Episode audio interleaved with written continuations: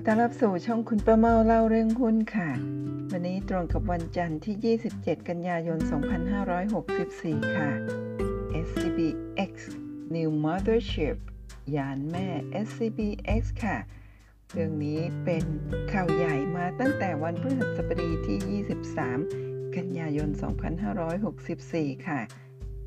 คุณประเมาเชื่อว่าหลายท่านก็คงได้ยินได้ฟังได้อ่านนะเรื่องราว ของหุ้น SCB ที่กำลังจะเปลี่ยนโฉมเป็น SCBX นะคะ วันนี้คุณประเมารวบรวมนะเนื้อหาหรือข้อมูลที่สำคัญสำคัญมารวมกันในคลิปนี้เผื่อท่านนักลงทุนที่สนใจที่จะลงทุนในหุ้น SCB แล้วก็ที่กำลังจะเปลี่ยนเป็น SCBX ในเร็วๆนี้นะรวมทั้งหุ้นธนาคารอื่นๆ และก็ท่านที่ถือหุ้นในกลุ่ม non-bank หรือว่าหุ้นในกลุ่ม finance เนี่ยซึ่งมีผลกระทบจากการเปิดตัวของหุ้น SCBX ครั้งนี้อย่างไรนะเดี๋ยวในคลิปนี้มีคำตอบค่ะมาติดตามชมกันเลยนะคะ ข่าวนี้คุณพโมได้มาจากเว็บไซต์ของ SCB ค่ะ ธนาคารไทยพาณิชย์บอกว่า SCB Group จัดตั้งยานแม่ภายใต้ชื่อ SCBX เริ่มความคล่องตัวและขีดความสามารถในการแข่งขัน มุ่งสู่กลุ่มบริษัทเทคโนโลยีการเงินระดับภูมิภาค สร้างบริษัทสู่หลักธุรกิจการเงิน และแพลตฟอร์ม วางรากฐานรองรับบริบทใหม่ของโลก SCB Group จัดตั้งยานแม่ภายใต้ชื่อ SCBX กลุ่มไทยพาณิชย์ SCB Group ประกาศวิสัยทัศน์องค์กร รับบริบทใหม่ของโลกที่เปลี่ยนแปลงอย่างรวดเร็ว จัดตั้งบริษัทแม่ภายใต้ชื่อ SCBX เพื่อเร่งขยายธุรกิจเชิงกรุกเข้าสู่ธุรกิจการเงินและแพลตฟอร์มอย่างเต็มรูปแบบ เตรียมพร้อมเข้าสู่สนามการแข่งขันแบบใหม่ ที่กำลังเกิดขึ้น ยกระดับสู่กลุ่มบริษัทเทคโนโลยีการเงิน ระดับภูมิภาคภายในปี 2025 โดยมีเป้าหมายสร้างฐานลูกค้า 200 ล้านคน พร้อมภารกิจเชื่อมต่อ Ecosystem ทั้งในและต่างประเทศ โดย SCBX จะยังอยู่ภายใต้การกำกับดูแลที่ใกล้ชิดของธนาคารแห่งประเทศไทย ในอาทิตย์นันทวิทยาประธานเจ้าหน้าที่บริหาร และประธานกรรมการบริหาร ธนาคารไทยพาณิชย์ กล่าวว่า ปี 2025 การมาถึงของ Decentralized Finance Technology การขยายตัวและการบุกของแพลตฟอร์มระดับโลก เข้าสู่ธุรกิจการเงินพฤติกรรมของผู้บริโภคหลังโควิด หรือ post covid รวมถึง กฎระเบียบข้อบังคับที่เปลี่ยนไปอย่างมาก จะทำให้รูปแบบการทำธุรกิจหรือ business model ในแบบ intermediaries เป็นการหรือเป็นตัวกลาง เก็บค่าธรรมเนียมของธนาคารแบบดั้งเดิม จะลดบทบาทลง เราจะไม่สามารถตอบสนองความต้องการ และความคาดหวังใหม่ของผู้บริโภคได้ สำคัญของธนาคารต่อผู้บริโภคจะลดลงและจะส่งผลลบต่อการให้มูลค่าอนาคตของนักลงทุน ต่อธุรกิจธนาคารแบบดั้งเดิม อย่างหลีกเลี่ยงไม่ได้ แนวโน้มของการถูก disrupt นั้นเริ่มมาเมื่อ 6 ปีก่อนและชัดเจนมากในอีก 3 ปีข้างหน้า SCB ได้ตั้งโจทย์และเพิ่มศักยภาพตัวเอง มาโดยตลอด และตอนนี้ก็ถึงเวลาที่สำคัญที่สุด ในการตั้งคำถามแห่งอนาคต ว่าในช่วงเวลา 3 ปีจากนี้ที่เข้มข้นที่สุด SCB จะต้องแปลงสภาพตัวเองอย่างไร จึงจะสามารถสร้างคุณค่าใหม่ให้กับผู้ถือหุ้นและผู้บริโภค รวมถึงสามารถเติบโตไปกับโลกใหม่ได้ SCB จึงจะต้อง ไม่จำกัดตัวเองอยู่ที่ธุรกิจธนาคารแบบดั้งเดิมอีกต่อไป หากแต่ต้องใช้ความเข้มแข็งเข้มแข็งทางการเงินของธุรกิจธนาคารปัจจุบันให้เป็นประโยชน์ เร่งขยายธุรกิจเชิงรุกเข้าสู่ธุรกิจการเงินประเภทอื่นที่ตลาดต้องการ และสร้างขีดความสามารถทางด้านเทคโนโลยี รวมถึงการบริหารจัดการแพลตฟอร์มทางเทคโนโลยี หรือเทคโนโลยีแพลตฟอร์มขนาดใหญ่ ให้ทัดเทียมกับคู่แข่งระดับโลก เข้าสู่สนามการแข่งขันแบบใหม่ ที่กำลังจะเกิดขึ้นโดยเร็ว เพื่อที่จะอยู่รอดปลอดภัยในอีก 3-5 ปีข้างหน้านี้นายอาทิตย์กล่าว โดยกลยุทธ์เสริมความแข็งแกร่ง ธนาคาร ควบคู่ไปกับการสร้างธุรกิจใหม่สำหรับอนาคตนั้น ในส่วนของธนาคารจะมุ่งเน้นการนำเทคโนโลยีมาใช้ร่วมกับการปรับลดกระบวนการขั้นตอนต่างๆ ให้ตอบสนองความต้องการของลูกค้าที่เปลี่ยนไปให้มากที่สุดในทุกช่องทาง ธนาคารจะเน้นความสำคัญ กับการสร้างความพึงพอใจสูงสุดแก่ลูกค้าเป็นที่ตั้ง SCB จะไม่เท่ากับธนาคารในความหมายเดิมอีก แต่จะแปลงสภาพกลายเป็นกลุ่ม ธุรกิจเทคโนโลยีทางการเงิน ที่มีธุรกิจธนาคารที่แข็งแรงขึ้น เป็นส่วนหนึ่งของกลุ่ม และจะขยายเข้าสู่ธุรกิจการเงินส่วนบุคคล ที่มีการเติบโตสูง ที่ธนาคารไม่สามารถตอบสนองได้ โดยแต่ละธุรกิจ SB จะร่วมมือกับพันธมิตรระดับประเทศ และระดับภูมิภาคที่แข็งแกร่งที่จะเริ่มเปิดตัวในอนาคตอันใกล้นี้ นอกจากการขยายเข้าสู่ธุรกิจการเงินส่วนบุคคลแล้ว SCB จะต้องยกระดับขีดความสามารถของกลุ่ม ในการสามารถสร้างและบริหารจัดการแพลตฟอร์มทางเทคโนโลยีขนาดใหญ่ หรือเทคโนโลยีแพลตฟอร์มหลังจากนำร่องด้วย Robinhood Food Delivery เป็นโครงการแรก เพื่อสร้างความสามารถในการแข่งขันกับแพลตฟอร์มระดับโลก และได้สร้างขีดความสามารถของบุคลากรด้านเทคโนโลยี โดยเริ่มจากการก่อตั้งบริษัท SCB Tech X และบริษัท DataX ร่วมกับพันธมิตรระดับโลก เพื่อสร้างขีดความสามารถพื้นฐานด้านเทคโนโลยีภายใน ที่จะสามารถสร้างและสเกลแพลตฟอร์มได้ภายในระยะเวลาอันสั้น นอกจากนั้น SCB จะขยายเข้าสู่ธุรกิจสินทรัพย์ดิจิทัล หรือ Digital Asset Business ในระดับโลก พื่อเข้าสู่โลกการเงินแห่งอนาคตผ่าน SB 10X และบริษัทหลักทรัพย์ ไทยพาณิชย์จำกัด SCBS โดยการร่วมลงทุนและเป็นพันธมิตรกองทุนระดับโลก และการพัฒนาธุรกิจ Digital Asset ด้านต่างๆ ใน Business Model Model ใหม่ เพื่อสร้างมูลค่าเพิ่มให้กับกลุ่มในระยะยาว ในปี 2025 ความคาดหวังของ SCB คือการสามารถสร้างมูลค่าของบริษัทจากธุรกิจใหม่ ให้มีขนาดที่มีนัยสำคัญ นอกเหนือจากผลกำไรพื้นฐาน และความมั่นคงของธุรกิจธนาคารหลัก ซึ่งรวมถึงการสร้างฐานลูกค้าในระบบให้ได้ถึง 200 ล้านคน การขยายธุรกิจใหม่ออกสู่ต่างประเทศ และการเป็นเจ้าของแพลตฟอร์มทางเทคโนโลยีหรือเทคโนโลยีแพลตฟอร์มขนาดใหญ่ที่มีผู้ใช้จำนวนมากและหลังจาก 3 ปีนี้ SCB จะไม่เท่ากับธนาคารอีกต่อไป แต่จะกลายเป็นกลุ่มบริษัทที่มีธุรกิจการเงินและแพลตฟอร์มทางเทคโนโลยีที่หลากหลาย สามารถตอบสนองความต้องการใหม่ของ ผู้บริโภคและสามารถแข่งขันกับคู่แข่งในระดับโลกได้อย่างทัดเทียม เพื่อสร้างมูลค่าใหม่ให้กับผู้ถือหุ้นทดแทนธุรกิจธนาคารที่อาจจะมีผลกระทบจากการเปลี่ยนแปลงไปได้อย่างทันท่วงทีในอาทิตย์กล่าวทิ้งท้าย และนี่ก็คือทีมผู้บริหารของ X SCBX ท่านนะมาดูกันว่าทั้ง 18 ท่านนี้จะสามารถนำ SCB ธนาคารไทยพาณิชย์นะเข้าสู่ SCBX ใหม่ได้หรือไม่นะคะก็นี่คือ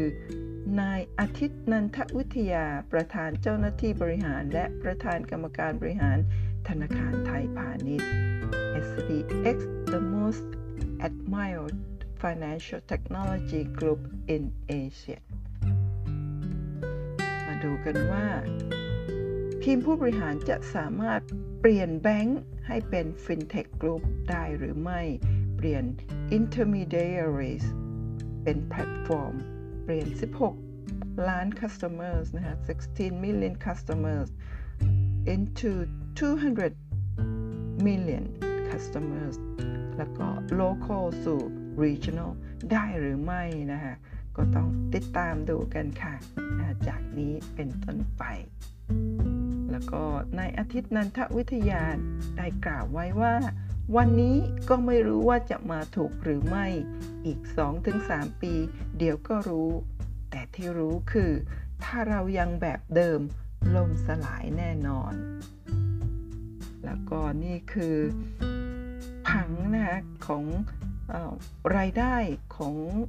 SCB นะซึ่งเป็น cash cow แล้วก็เป็นกลุ่มบริษัทที่จะเป็น growth ของ S.B.X ในโอกาสต่อไปนะฮะทางซ้ายมือเนี่ยจะเป็นผังของกลุ่มบริษัทที่เป็น cash cow หรือสร้างเงินสดให้กับทาง SBX นะก็คือ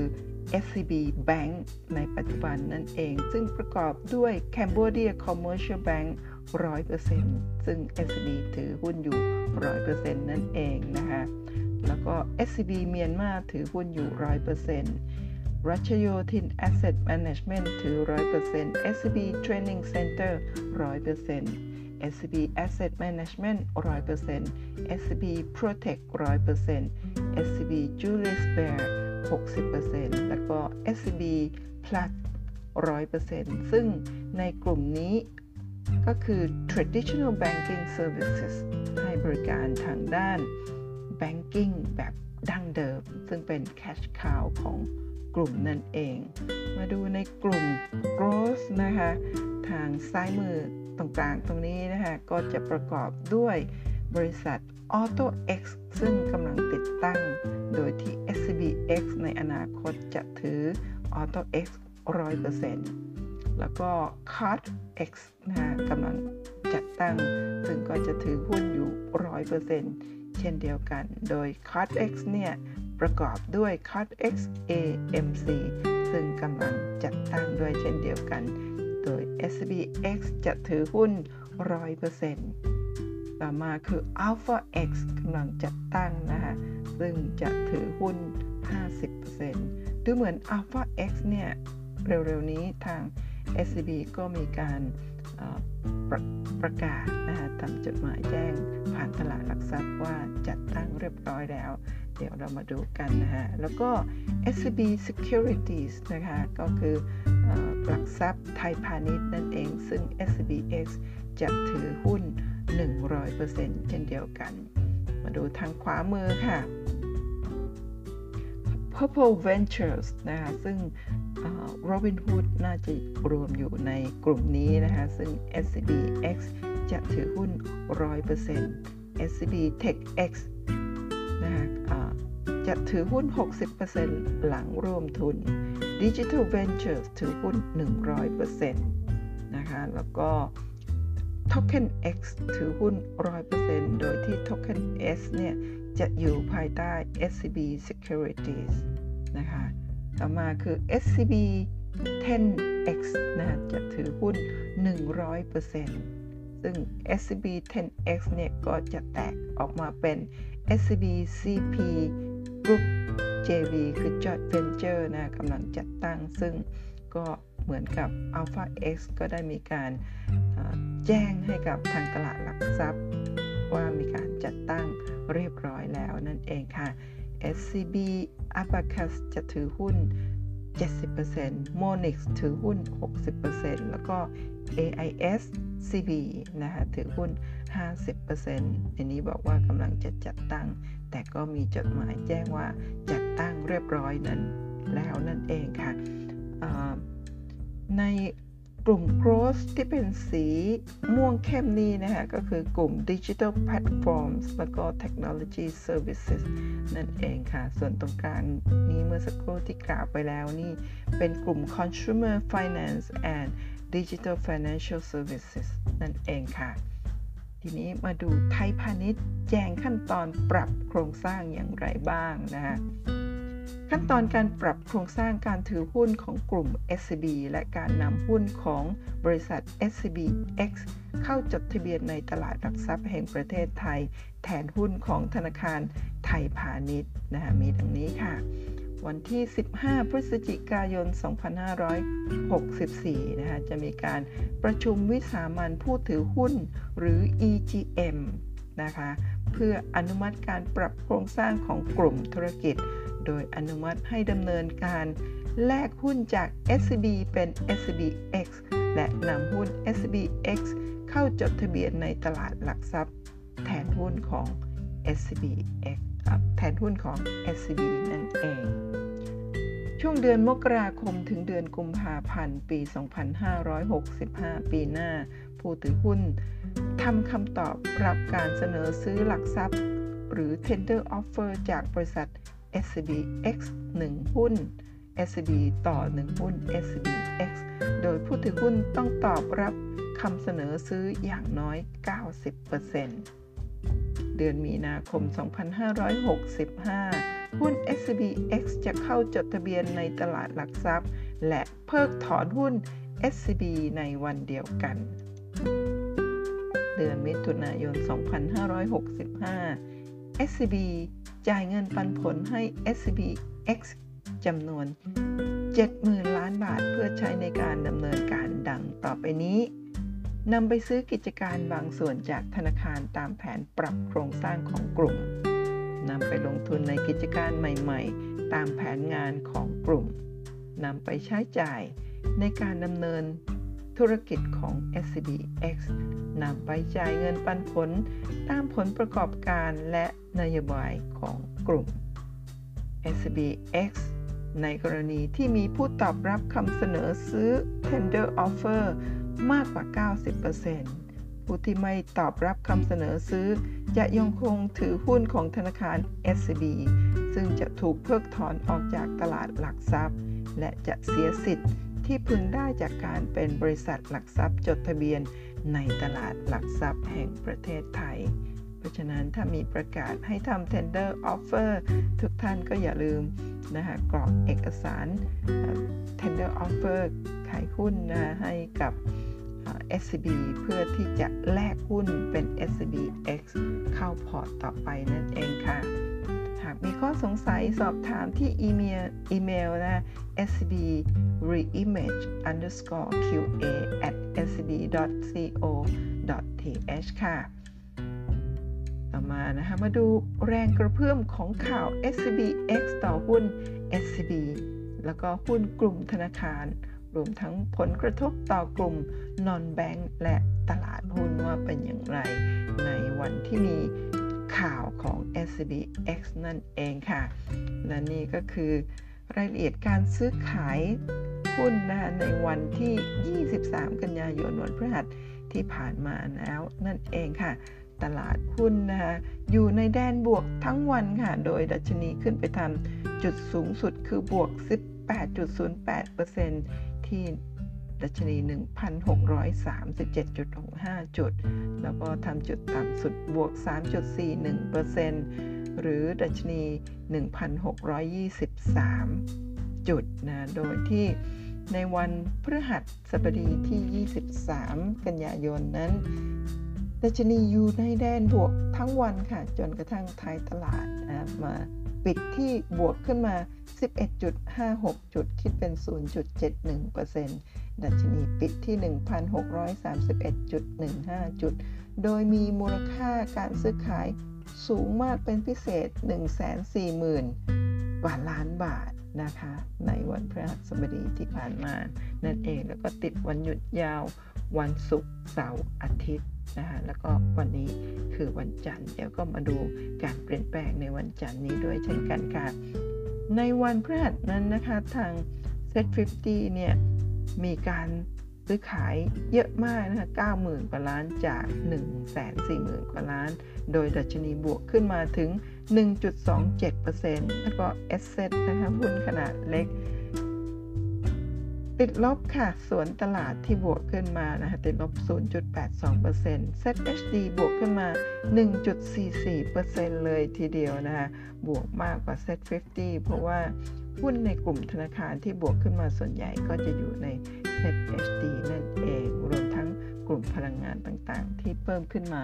ในวันพฤหัสนั่นเองค่ะ ส่วนเซ็ตร้อยก็บวกขึ้นมา 1.01%ค่ะ มาดูกันว่าในวันพฤหัสที่ 23 ที่ผ่านมาเนี่ย local institute ก็คือกองทุนสถาบันต่างๆขายค่ะขายสุทธิ 1,000 ล้านบาทเศษ ส่วน บรกเกอร์นะคะบวกขึ้นมาซื้อสุทธิ 1,100 กว่าล้านบาท ส่วน foreign investors หรือนักลงทุนต่างชาตินะคะซื้อค่ะ ซื้อสุทธิ 3,700 กว่าล้านบาท แล้วก็ local investors ก็คือรายย่อยอย่างเราๆท่านๆนะคะ ขายค่ะในวันที่หุ้นขึ้น เราขายค่ะ 3,900 กว่าล้านบาทนั่นเองค่ะ ทีนี้มาดูราคาเปลี่ยนแปลงของหุ้น SCB และหุ้นกลุ่มธนาคาร เมื่อวันพฤหัสบดีที่ 23 กันยายนที่ผ่านมา มาดูกันค่ะว่าหุ้น SCB และก็หุ้นในกลุ่มธนาคารเป็นอย่างไรกันบ้าง เมื่อสัปดาห์ที่ผ่านมานะคะนี่ค่ะจะเห็นนะคะนี่คือหุ้นทั้ง จริง ๆ 10 ตัวนะ แต่ว่าหุ้นที่แคปนี่ยังไม่ได้นำออกไปจากหุ้นในกลุ่มแบงก์จริง ๆ ที่แคปไม่ได้เป็นหุ้นในกลุ่มแบงก์แล้ว แต่เป็นหุ้นในกลุ่ม Finance นั่นเองหรือ non bank นะคะ ทีนี้นี่คือรายชื่อของแบงก์ทั้งหมดนะคะในวันพฤหัสที่ผ่านมา จะเห็นเปอร์เซ็นต์การเปลี่ยนแปลงนะคะหุ้นเบ บวกขึ้นมา 3.97 จุด หุ้น BBL บวกขึ้นมา 3.52 จุด มีหุ้นตัวเล็กนะในนี้จะเห็นว่ามีติดลบอยู่ 2 ตัวคือ CIMBT ติดลบ 1.90%แล้วก็ LHFG นะหุ้น Land and House Financial Group ติดลบ 2.44%ค่ะ หุ้น KBank บวกขึ้นมา 7.38%หุ้น KKP บวก 2.29%หุ้น KTB บวกขึ้นมา 2.68%แล้วก็หุ้น SCB ค่ะ เจ้าของข่าว ข่าวใหญ่ข่าวดังนะคะก็บวกขึ้นมาถึง 18.72%ค่ะ จริงๆ ระหว่างวันบวกขึ้นไปถึง 20 กว่าเปอร์เซ็นต์เลยทีเดียวนะคะตอนที่บวกขึ้นมาท้ายตลาด 18.72%นี่ราคาปิดอยู่ที่ 130 บาท ระหว่างวัน ถ้าจะไม่ผิดคือขึ้นไปสูงถึง 137 บาทด้วยในวันนั้นนะคะ หุ้นทีแคปค่ะบวกขึ้นมา 0.74%หุ้นทิสโก้บวกขึ้นมา 0.54%แล้วก็หุ้น TTB ค่ะบวกขึ้นมา 3.70%นะคะทีนี้หลังจากที่ตลาดปิดแล้วก็หุ้นบวกกันขึ้นมาเยอะมาดู Market Cap นะมีการเปลี่ยนแปลง มากเลยทีเดียวนะ Market Cap ของหุ้นกลุ่มธนาคารที่สูงที่สุดคือ SCB ค่ะ โดยมี Market Cap สูงถึง 440,000 กว่าล้านบาท รองลงมาคือหุ้น K-Bank มี Market Cap 310,000 กว่าล้านบาท ลำดับที่ 3 ไม่น่าเชื่อค่ะ หุ้นเบค่ะ 240,000 กว่าล้านบาท สูงกว่า BBL ที่ 220,000 กว่าล้านบาท หุ้น KTB มี Market Cap 160,000 กว่าล้านบาท หุ้น TTB นะคะมี Market Cap 1 0 0 0 0กับ 8,000 กว่าล้านบาท หุ้น Tisco Market Cap 74,000 กว่าล้านบาท หุ้น KKP Market Cap หรือมูลค่าตลาดนะคะ47,000 กว่าล้านบาท หุ้น TCAP 39,000 กว่าล้านบาท หุ้น CIMBT 35,000 กว่าล้านบาท แล้วก็หุ้นที่มี Market Cap น้อยที่สุดในกลุ่มธนาคารคือหุ้น LHFG มี Market Cap 33,000กว่าล้านบาทนะแล้วก็ในวันที่ 23 ที่ผ่านมานะคะมูลค่า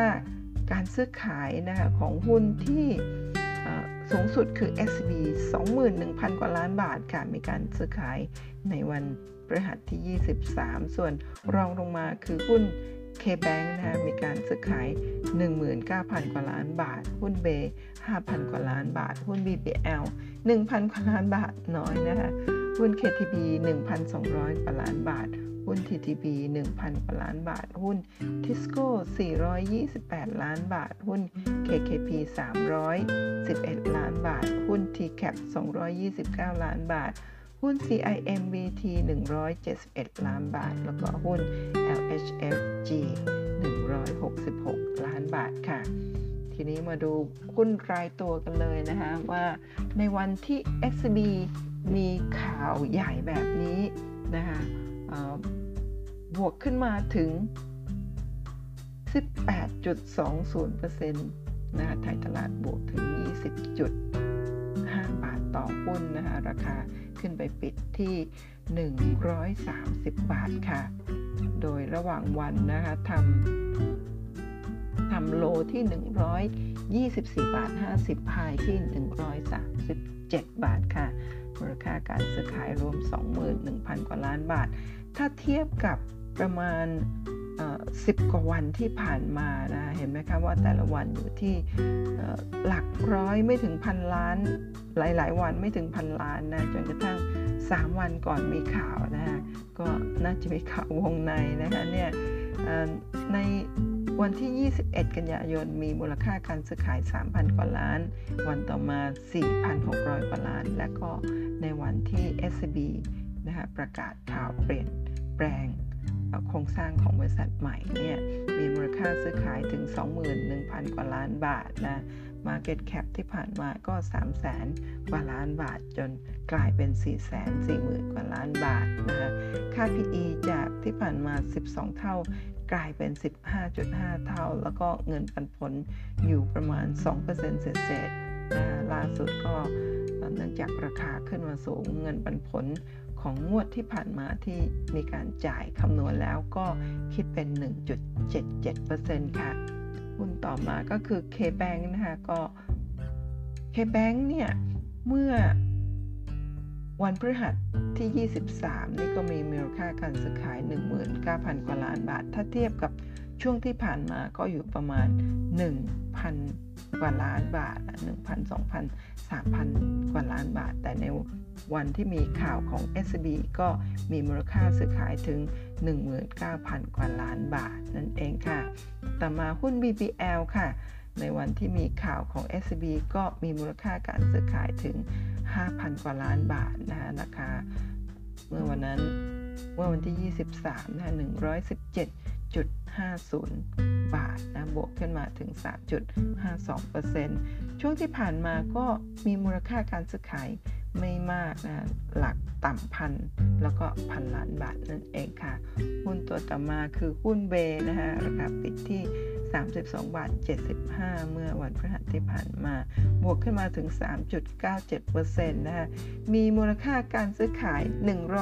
166 ล้านบาท ในขณะที่ในช่วงวันอื่นๆ ก็หลัก 10 ล้าน 20 ล้าน 50 60 ล้าน มี 134 ล้านด้วยวันหนึ่ง ส่วนใหญ่ ที่ผ่านมานะคะ10กว่าวันเนี่ยมีติดลบค่อนข้างมากเลยทีเดียว แต่มาบวกในวันที่ 23 ที่ผ่านมานั่นเองค่ะ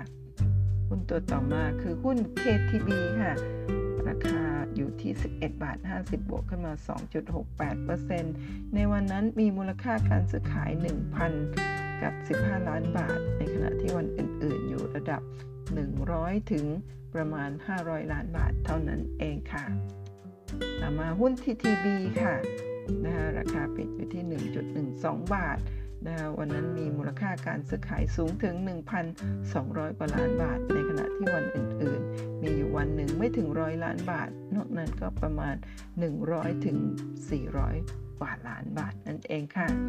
หุ้นตัวต่อมาค่ะหุ้นทิสโก้นะคะในวันที่มีข่าวดีของ SCB แล้วก็หุ้นในกลุ่มธนาคารอื่นๆค่ะ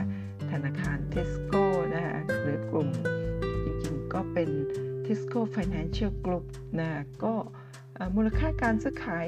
น้อยนะ300 กว่าล้านบาท ก่อนหน้านั้น 700 กว่าล้าน แล้วก็อีกวันก่อนหน้าก็ 1,100 กว่าล้านบาท แล้วก็ในช่วง ปกติก็จะอยู่ที่ประมาณ100ถึง400 ล้านบาท แต่ในวันที่ SCB มีข่าวดีทิสโก้เฉยๆ ค่ะนะคะยอดการซื้อขายลดลงด้วยซ้ำแต่ก่อนหน้านี้สองสามวันก็มีมูลค่าการซื้อขายเยอะกว่าในวันที่มีข่าวนั่นเองค่ะหุ้น KKP นะก็เช่นเดียวกันมูลค่าการซื้อขายเพิ่ม เพิ่มเยอะเพิ่มเยอะกว่าปกติเมื่อเทียบกับทิสโก้นะ428 ล้านบาท ราคาอยู่ที่ 55 บาท 75 บวกขึ้นมา 2.29%ในวันปกตินะคะต่ำร้อยล้านก็มี แล้วก็อยู่ระหว่าง 100 ถึง 200 กว่าล้านบาท แต่ในวันที่มีข่าวมูลค่าการซื้อขายก็สูงถึง 400 กว่าล้านบาทค่ะ หุ้น CIMBT ค่ะ เป็นหุ้นขนาดเล็กที่ลงสวน หุ้นในกลุ่มธนาคารนะคะก็มีมูลค่าการซื้อขายจริง ๆ ก็ถือว่าเยอะแต่ว่าเป็นขายซะมากกว่าคือ 171 ล้านบาท ในขณะที่วันปกติหลักต่ำ10 ล้านก็มี 2 ล้าน 6 ล้าน แล้วก็มีในวันที่ 13 กันยายนบวกขึ้นมาน่าจะเกือบซีลิ่งเลยนะ บวกขึ้นมาล่วงหน้าค่ะ มีมูลค่าการซื้อขายถึง 380 ล้านบาท แล้วหลังจากนั้นก็ ปรับฐานลงมานั่นเองค่ะหุ้นตัวต่อมาคือ LHFG ค่ะ ก็ลงสวนหุ้นในกลุ่มธนาคารนะอยู่ที่ 1 บาท 60 ติดลบ 2.44%นะแต่มูลค่าการซื้อขายเยอะค่ะ จริง ๆ หุ้นตัวนี้เนี่ย บวกขึ้นมาก่อนล่วงหน้า 1 วันนะบวกขึ้นมา 16%ก่อนหน้านั้นก็บวก 4%รวมบวกขึ้นมาแล้ว 20%ค่ะนะคะในวันที่มีข่าวก็เลยปรับฐานลงเล็กน้อย นั่นเองค่ะสำหรับหุ้น LHFG นั่นเองค่ะ ทีนี้มาดูการเปลี่ยนแปลงของราคาและผลกระทบต่อหุ้น ในกลุ่ม Finance หรือ Non-Bank เมื่อวันที่ 23 กันยายนที่ผ่านมา คือในวันที่มีข่าวนั่นเองค่ะ มีหุ้นในกลุ่ม Finance นะคะ แล้วก็ Non-Bank แล้วก็กลุ่มโบรกเกอร์ต่างๆ ก็อยู่ในนี้ทั้งหมดประมาณ 37 บริษัทนะคะเห็นไหมคะว่าติดลบเป็นสีแดงเกือบทุกตัวยกเว้น ASP นี่บวกขึ้นมาเป็นสีเขียว บางตัวก็ไม่บวกไม่ลบเป็นสีเป็นสีเหลืองนะคะก็ที่ติดลบเยอะคือ EON นะคะติดลบ 3.77%นะคะแล้วก็มีหุ้น หุ้นแบมก็ติดลบ 1.56นะะหุ้นบีฟิตก็ติดลบ หุ้นชโย ติดลบกันทั้งนั้นที่ติดลบเยอะอีกตัวหนึ่งคือหุ้น JMT ค่ะติดลบ 4.10%แล้วก็มีหุ้น MTC แล้วก็ NCAP นะคะติดลบคนละคนละ 4%กว่า มีหุ้นสวัสด์นะคะติดลบ 3.70%หุ้นธานีติดลบ 1.9%หุ้นติดล้อค่ะ 3.33%นะคะ ก็เอามีอีก 2 ตัวที่เขียวส่วนมี MFC ก็เขียวส่วนขึ้นมา แต่ขึ้นมาเพียงเล็กน้อยนะคะ ก็คือไม่ได้ลงนั่นเองค่ะ ทีนี้มาดูรายตัวกันค่ะ แต่ว่าคุณป้าม่อมไม่ได้นำมาทั้ง 37 ตัวในกลุ่มนะคะนำหลักๆมาไม่กี่ตัวคือหุ้น EON ค่ะ ในวันที่ SCBX มีข่าวดีนะคะก็หุ้น EON ติดลบ 3.77%ติดลบไป 7.50 บาทนะคะราคาปิดที่ 191 บาท 50 ถ้าดูนะมูลค่าการซื้อขาย ถึงแม้ว่าจะติดลบแต่คุณป้าเมาเชื่อว่าเนี่ยไม่ได้มีการขายที่แรงมากหรือหนักมากนะเพราะวอลลุ่มการซื้อขายเนี่ยถึงแม้จะมากกว่าวันปกตินะฮะจริงๆก็มากกว่าเยอะเหมือนกันนะฮะเนี่ยเพราะในวันปกติวอลลุ่มเนี่ยเจ็ดร้อยกว่าเเดี๋ยวนะฮะเจ็ดแสนกว่าล้าน เนาะขออภัยเจ็ดแสนกว่าหุ้นนะะก่อนหน้าวันที่มีข่าวก็ 1 ล้านหุ้น ในวันที่มีข่าวคือวันที่ 23 2.4 ล้านหุ้นจริงก็เยอะเหมือนกันนะคะเนี่ยแต่ว่าถ้าคิดเป็นมูลค่าเนี่ย 400 กว่าล้านบาทเท่านั้นเองนะคะเทียบกับมีจริงๆแล้วขึ้นก่อนล่วงหน้าหลายวันด้วยนะขึ้นเพื่อมาลงในวันนี้นั่นเองคุณประเมาเชื่อว่าน่าจะมีการคาดการณ์ว่าจะมี ข่าวแบบนี้นะคุณประเมาเชื่อว่ารายใหญ่ต่างๆเนี่ยรู้อยู่แล้วก็เลยมีการขึ้นมาก่อนล่วงหน้าเพื่อที่จะลงในวันที่มีข่าวดีของหุ้นกลุ่มแบงค์เพราะฉะนั้นท่านที่ถือหุ้นในกลุ่มต่างๆ เหล่านี้คุณประเมาเชื่อว่าไม่ได้น่ากลัวอย่างที่การซื้อขายภาพที่เราเห็นที่ทำให้เรากลัวหรือ ใจเสียนะว่าหุ้นในกลุ่มนี้เนี่ยจะโดนผลกระทบจริง ๆ หรือไม่ ถ้าท่านดูย้อนหลังนะหุ้นตัวนี้เนี่ยคุณป้าว่าไม่ได้นำย้อนหลังให้ดูเยอะๆ หรือไม่ได้เปิดกราฟให้ดูในคลิปนี้ แต่ก่อนหน้านี้ราคาน่าจะลงไปต่ำถึง 160-70 และตอนนี้ขึ้นมาเยอะแล้วที่ลงมาในช่วง 2-3 วันนี้ ก็ไม่น่าจะมีนัยยะอะไรมาก แต่ยังไงท่านก็ลอง ศึกษาข้อมูลเพิ่มเติมด้วยนะคะ แล้วก็เช่นเดียวกันค่ะหุ้นสวัสด์นะก่อนหน้านั้นคุณป้าว่าเห็นว่าน่าจะลงไปถึง 50 กว่าบาทด้วยซ้ำไปนะแล้วก็มีการขึ้นมา มีการลงล่วงหน้ามาก่อนแล้วด้วยเช่นกัน แต่ราคานี้เนี่ยถ้าเทียบกับที่เคยลงมาก่อนหน้านั้นอยู่ที่ระดับ6 50บาท 50 กว่าบาทนะตรงนี้อาจจะไม่ได้เป็นการลงที่ รุนแรงมากหนักนะก่อนหน้านี้ก็มีการขึ้นมาก่อนด้วย เช่นกันนะลองไปดูศึกษาดูดีๆ ว่าเป็นอย่างไร แต่ว่าในส่วนตัวคุณป้าเมาเนี่ยถ้าลงมากกว่านี้เราสามารถเก็บเพิ่มได้ด้วยซ้ำไป อย่าไปตกใจกลัวตามข่าวที่ทำให้เราตกใจแล้วก็ต้องขายหุ้นไป ทีนี้ถ้าเราขายหุ้นจะมีมือที่มองไม่เห็น กลับเข้ามารับซื้อหุ้นต่อจากเรานั่นเองค่ะ แล้วก็เช่นกันหุ้น MTC นะฮะก็ติดลบ 4%ในช่วงที่ผ่านมามีการขายมูลค่าการซื้อขายประมาณ 200 ถึง 500 ล้านบาท แต่ในวันที่มีข่าวก็มีการซื้อขายถึง 1,600 กว่าล้านบาทนั่นเองค่ะ หุ้นติดล้อค่ะ ในวันปกติอยู่ระหว่าง 400 ถึง 200 กว่าล้านบาทถึง 600 กว่าล้านบาทถึงพันล้านบาท แต่ในวันที่มีข่าวก็มีการซื้อขายถึง 2,700 กว่าล้านบาทนั่นเองค่ะ วันนี้ดูเหมือนจะลงต่อนะแล้วก็ต่ำ IPO ไปเรียบร้อยแล้วสำหรับหุ้นติดล้อค่ะ ก็เป็นโอกาสนะที่อาจจะเข้าไปซื้อสะสม การเปลี่ยนแปลงของราคาและผลกระทบต่อหุ้นกลุ่มแบงก์แล้วก็กลุ่ม Finance Non Finance ต่อเนื่องจากวันที่มีข่าวในวันที่ 23 ที่เล่ามาแล้วทั้งหมดนะมาดูค่ะว่าวันนี้หุ้นในกลุ่มแบงก์แล้วก็นอนแบงก์จะเป็นอย่างไรต่อนะคะในวันนี้นี่คือรายละเอียดการซื้อขายของวันจันทร์ที่ 27 กันยายนวันนี้นะตลาดหุ้นเนี่ยติดลบ ต่ำสุดนะติดลบเยอะสุดในวันนี้คือติดลบ 14.55 จุดนะทำให้ดัชนีลงไปที่ 1,616.6 จุดนะแล้วก็บวก 8.28 จุดนะก็คือดัชนีทำจุดสูงสุดในวันนี้คือบวก 8.82 จุด โดยดัชนีอยู่ที่ 1,639.97 จุดและท้ายตลาดนะติดลบที่ 11.13 จุด คิดเป็น 0.68%ดัชนีปิดที่ 1,620 จุด วันนี้มูลค่าการซื้อขายก็สูงเหมือนกับวันพฤหัสที่ผ่านมา แต่ว่าต่ำกว่าเล็กน้อย วันพฤหัสที่ผ่านมาอยู่ที่ 140,000 กว่าล้านบาท แต่วันจันทร์วันนี้ค่ะ มูลค่าการซื้อขายทั้งหมดอยู่ที่ 135,000 กว่าล้านบาทนะคะตอนเช้านี่ดัชนีเปิดมาบวกนะคะเหมือนสับขาหลอก แล้วก็ท้ายตลาดก็ลงมาต่ำนะตอนท้ายๆเนี่ยก่อนปิดตลาดติดลบ 14.55 จุด แต่ว่าท้ายตลาดน่าจะมีแรงซื้อกลับเข้ามาทำให้ดัชนีติดลบน้อยลง โดยหุ้นใน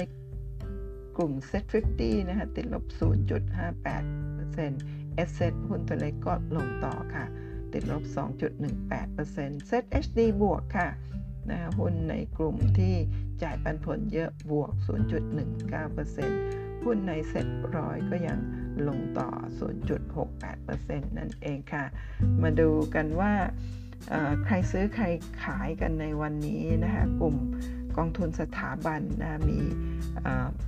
ขายสุทธิ 2,000 ล้าน แล้วก็บวกเกิลบวกนะคะก็ซื้อสุทธิ 2.2 พันล้านบาท ส่วนต่างชาติวันนี้ขายค่ะ เมื่อวันพฤหัสนะคะซื้อใกล้เคียงกันค่ะ 3,900 ล้าน วันนี้ขาย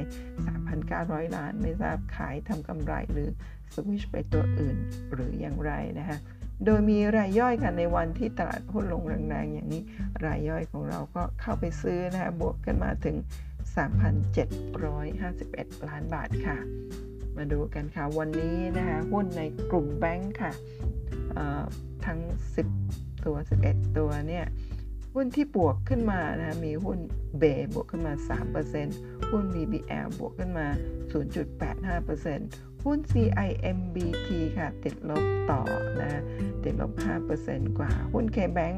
บวกค่ะ แล้วก็มีมูลค่าการซื้อขายสูงสุดในวันนี้นะคะ KBank บวกขึ้นมา 3.05% KKP ติดลบ 0.9 ติดลบต่อนะหุ้น KTB ค่ะ ติดลบเอาไม่ใช่ติดลบต่อในวัน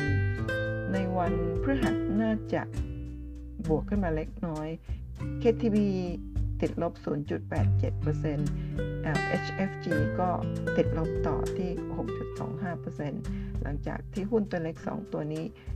บวกขึ้นมาล่วงหน้าก่อนที่จะมีข่าว SBX นะคะ บวกขึ้นมาเยอะ 2 วันนี้ก็เลยติดลบต่อ ส่วนหุ้น SCB ค่ะ เจ้าของข่าวดีในคลิปนี้นะคะเจ้าของข่าวที่เมื่อวันพฤหัสที่ 23 บวกขึ้นมาถึง 20% วันนี้ติดลบ 1.53ขอไป 1.54%ค่ะ T-cap ราคาเท่าเดิมหุ้นทิสโก้ค่ะ บวกขึ้นมา 0.27%แล้วก็ TTB นะบวกต่อที่ 2.68%ค่ะ มาดูหุ้น SCB ในวันนี้นะก็ตอนเช้าลงมาทำจุดต่ำสุดที่ 126 บาท 50นะแล้วก็ ก่อนปิดตลาดช่วงเช้านะคะขึ้นมาบวกนะคราคาขึ้นมาที่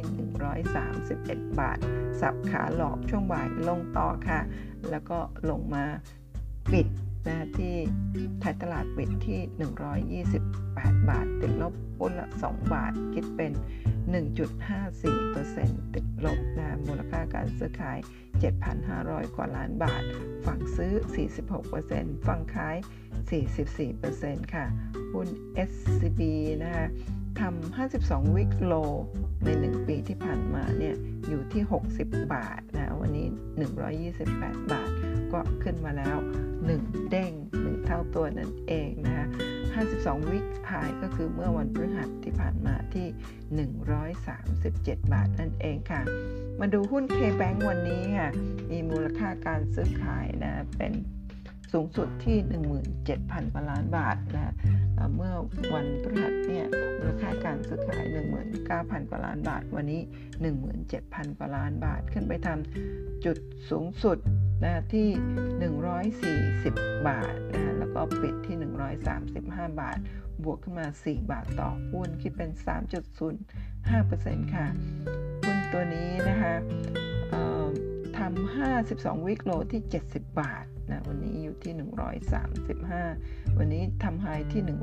140นะก็เท่ากับ 1 เด้งด้วยเช่นเดียวกันนะคะสำหรับ K-Bank ช่วงเช้านะคะขึ้นราคาเปิดที่ 135 บาท 50ไทยตลาดปิดต่ำกว่าราคาเปิดก็จะเห็นกราฟเป็นแท่งสีแดงนะคะ แล้วก็ Open to ค่ะ เปิดที่ 139 บาท 50นะแล้วก็มาทำจุดสูงสุดที่ 140 หลังจากนั้นก็มีแรงขายอย่างแรงลงมาจนกระทั่งถ่ายตลาดปิดที่ 135 บาทค่ะ ฝั่งซื้อ 49%ฝั่งขาย 39%มีแรงซื้อแรงเก่งกำไรในหุ้นเคแบงก็มาเยอะ น่าจะคาดการว่าอาจจะมีข่าวดีเหมือนกับ SCB หรือไม่ก็เลยมี การเข้ามาเก่งกำไรกันเยอะมาก ก็ต้องระมัดระวังด้วยนะคะทุกท่าน ทีนี้มาดูหุ้นในกลุ่ม non bank ค่ะ ก็ยังติดลบเช่นเคยนะคะเปอร์เซ็นต์ติดลบ ก็หุ้น EON ติดลบต่อที่ 1.83%หุ้นอมนะติดลบสูงหน่อยนะคะ3.53%แล้วก็หุ้นชโยติดลบถึง 7%หุ้น ECL ติดลบ 4%หุ้น FSS นะติดลบ 4.82%หุ้น GPX ติดลบ 4.76%ค่ะ แล้วก็หุ้น JMT ค่ะติดลบ 4.81%นะคะหุ้น KTC นะติดลบ 2.51%หุ้น MTC ติดลบ 2.92%หุ้น NCAP ติดลบ 4.27%นะคะ แล้วก็หุ้นสวัสด์ค่ะ ติดลบ 2.3%หุ้นธานีติดลบต่อเนื่องอีกเป็น 1.93%หุ้นติดล้อติดลบต่อเนื่องอีกแล้วค่ะ 3.45%ราคาปิดที่ 35 บาท ต่ำราคา IPO ที่ 36 บาทค่ะ หุ้นติดล้อเป็นหุ้น IPO ที่ทำให้นักลงทุน จำนวนมากผิดหวังที่จองซื้อหุ้นแล้วไม่ได้หุ้นค่ะ รวมทั้งคุณประเมาตอนนี้ลงมาตามจองให้ทุกท่านที่ผิดหวังกลับมาซื้อได้แล้วนะคะ แต่ว่าจะลงต่อหรือไม่ก็ต้องติดตามดูกันต่อไปนะคะสำหรับหุ้นติดล้อค่ะ แล้วก็วันนี้ค่ะหุ้น XPG นะเมื่อวานติดลบไม่มาก แต่วันนี้ติดลบเยอะมากค่ะ 21.51%นะคะเกิดอะไรขึ้นกับหุ้นตัวนี้ลองติดตามดูนะฮะน่าจะขึ้นมามากแล้วก็เลยปรับฐานนะราคาตอนนี้อยู่ที่2บาท92 สตางค์ค่ะ ทีนี้มาดูหุ้น most active value ในวันนี้ วันที่ 27 กันยายนนะฮะก็นำโดยกลุ่มแบงค์ค่ะ แบงค์3ตัว K Bank BBL SB นะ most active ก็คือมูลค่าการซื้อขายเห็นไหมคะว่า K Bank 17,000 ล้าน ตามด้วย BBL 7,600 ล้าน SB 7,500 กว่าล้านบาท หุ้นปตท 4,600 ล้านบาท หุ้น True ค่ะ หุ้น True นี่ 3,500 บาท 500 ล้านบาทนะ ตอนเช้าขึ้นไปทำหายที่ 4 บาท กับ 2 สตางค์นะคะแล้วก็ถ่ายตลาดมาปิดติดลบดังนั้นนะคะสักขาหลอกติดลบ 3.82%ขออภัยค่ะ ติดลบ 3.05%นะคะปิดที่ 3 บาท 82 สตางค์นั่นเองค่ะนะคะแล้วก็มีหุ้น XPG ถึงซึ่งติดลบ 21.51%นี่มีมูลค่าการซื้อขายสูงถึง 2,500 กว่าล้านบาท หุ้นเจมาร์ค่ะ ก็ติดลบเยอะนะติดลบ 8.33%มีมูลค่าการซื้อขาย 2,300 กว่าล้านบาทนะคะ ทีนี้มาดูหุ้น Impact Loser ค่ะ ก็คือหุ้นที่ติดลบแล้วทำให้ดัชนีติดลบเยอะในวันนี้ก็ประกอบด้วยหุ้นเ CPO SCGP SCB XPG OR Gulf Com7 True KTC หุ้นเหล่านี้ที่ติดลบนะคะถึงตั้งแต่เท่าไหร่นะคะใกล้ๆ 1%ถึง 6%สำหรับ Com7 หุ้นในกลุ่มนี้เนี่ยเป็น Impact Loser ติดลบที่ทำให้ดัชนีติดลบอย่างเดลต้าติด ดัชนีติดลบที่ 11 จุดเนี่ยเป็นของเดลต้าถึง 2.8 จุดนั่นเอง แล้วก็นอกนั้นก็มี CPO 0.78 แล้วก็ไล่ลงมานั่นเองค่ะ ทีนี้มาดูหุ้น Impact Gainer นะคะหุ้นที่ขึ้นมาแล้วก็ทำให้ดัชนีไม่ไม่ติดลงมากกว่านี้ เพราะว่าอย่างหุ้น PTT EP นี่มี Impact ในเชิงบวกถึง 1.37 จุดนะคะบวกขึ้นมา 3.54%แล้วก็หุ้นปตทก็มี Impact ในเชิงบวกถึง 1.2% K-Bank ก็ 0.8%เบหุ้นเบนะคะแบงก์กรุงศรีก็มี Impact ในเชิงบวกถึง 0.639 จุดนั่นเองนะคะก็นี่คือหุ้นทั้งหมดที่ เป็นเกนเนอร์เป็น Impact Gainer ที่ทำให้ดัชนีไม่ลดลงไปต่ำกว่านี้ มีหุ้นกลุ่มนี้พยุงอยู่นะคะทีนี้ในวันนี้ในสัปดาห์นี้นะโดยเฉพาะเป็นสัปดาห์สุดท้ายของเดือนกันยายนหรือไตรมาส 3 ซึ่งคุณประเมาเชื่อว่าเป็นไตรมาสที่น่าจะมีการทำ window dressing อย่างเช่นเมื่อวันที่ 23 กันยายนที่ผ่านมาเนี่ยดัชนีขึ้นไปบวกมาก แล้วก็หุ้นส่วนใหญ่ใน Set 50 จะบวก ซึ่ง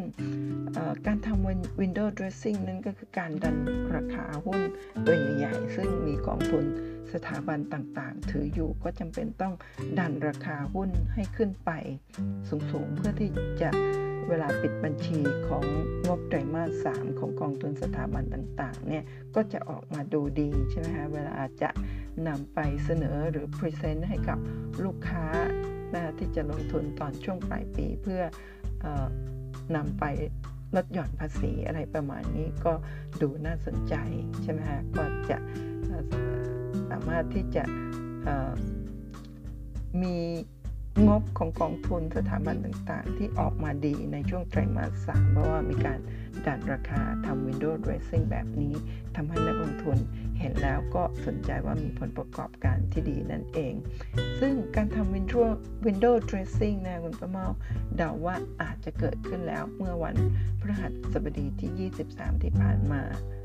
สำหรับบางกองทุนสถาบัน แต่บางกองทุนสถาบัน ก็อาจจะทยอยปิดในช่วงสัปดาห์นี้ก็เลยมีการยังมีการดันราคาหุ้นขนาดใหญ่อยู่นะเพื่อที่จะทำให้สามารถปิดบัญชีได้สูงนั่นเองนะคะทีนี้มาดูเปรียบเทียบอันดับในหมวดธุรกิจของธนาคารนะคะมาดูว่า SCB นะคะอยู่ในอันดับที่เท่าไหร่ในหมวดธุรกิจ หากถ้าดูการเปลี่ยนแปลงอย่างเดียวในวันพฤหัสที่ผ่านมา คืออหน้านี้นะคะคุณประเมาได้มาจากเว็บไซต์ของ settrade.com ซึ่งข้อมูลเนี่ยยังจะเป็นข้อมูลของวันพฤหัสที่ผ่านมา เพราะว่าข้อมูลใหม่ของวันที่ 27 วันจันทร์นี้ จะไม่อัปเดตจนกระทั่งถึงวันพรุ่งนี้นั่นเองค่ะเพราะฉะนั้นในวันนี้ก็ยังเป็นข้อมูลเก่าของ วันพฤหัสที่ 23 นั่นเอง นี่คือการเปอร์เซ็นต์การเปลี่ยนแปลงของเมื่อวันพฤหัสที่ผ่านมาว่าหุ้นตัวไหนในกลุ่มธนาคารเนี่ยมีการเปลี่ยนแปลงมากที่สุดก็คือ SCB บวกขึ้นมา 18% KBank บวก 7%แล้วก็ลดหลั่นลงมานั่นเอง แล้วก็ทางขวามือนี่ค่ะ ถ้าเรามาดู Market Cap นี่ก็อันดับหนึ่งก็คือ SCB ก็ไล่เรียงลงมานั่นเองค่ะ ทีนี้มาดูเปรียบเทียบ นะคะการจัดอันดับในหมวดธุรกิจธนาคาร เปรียบเทียบเป็นค่า PE ค่า PE ที่สูง ยิ่งสูงคือไม่ดีสูงสุดก็คือ CIMBT สูงสุด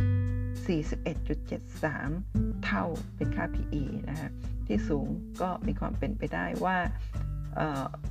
กำไร ที่ผ่านมานะครึ่งปีที่ผ่านมาเนี่ยน่าจะกำไรยังไม่เยอะลดลงแล้วก็ราคาก็ขึ้นมาเยอะมากแล้วก็เลยทำให้ PE ต่ำตัวต่อมาก็คือเป็นหุ้นขนาดเล็กอีกเช่นเดียวกัน คือหุ้น LHFG นะคะแล้วก็ SCB ค่ะมี PE เป็นอันดับที่ 3 ใน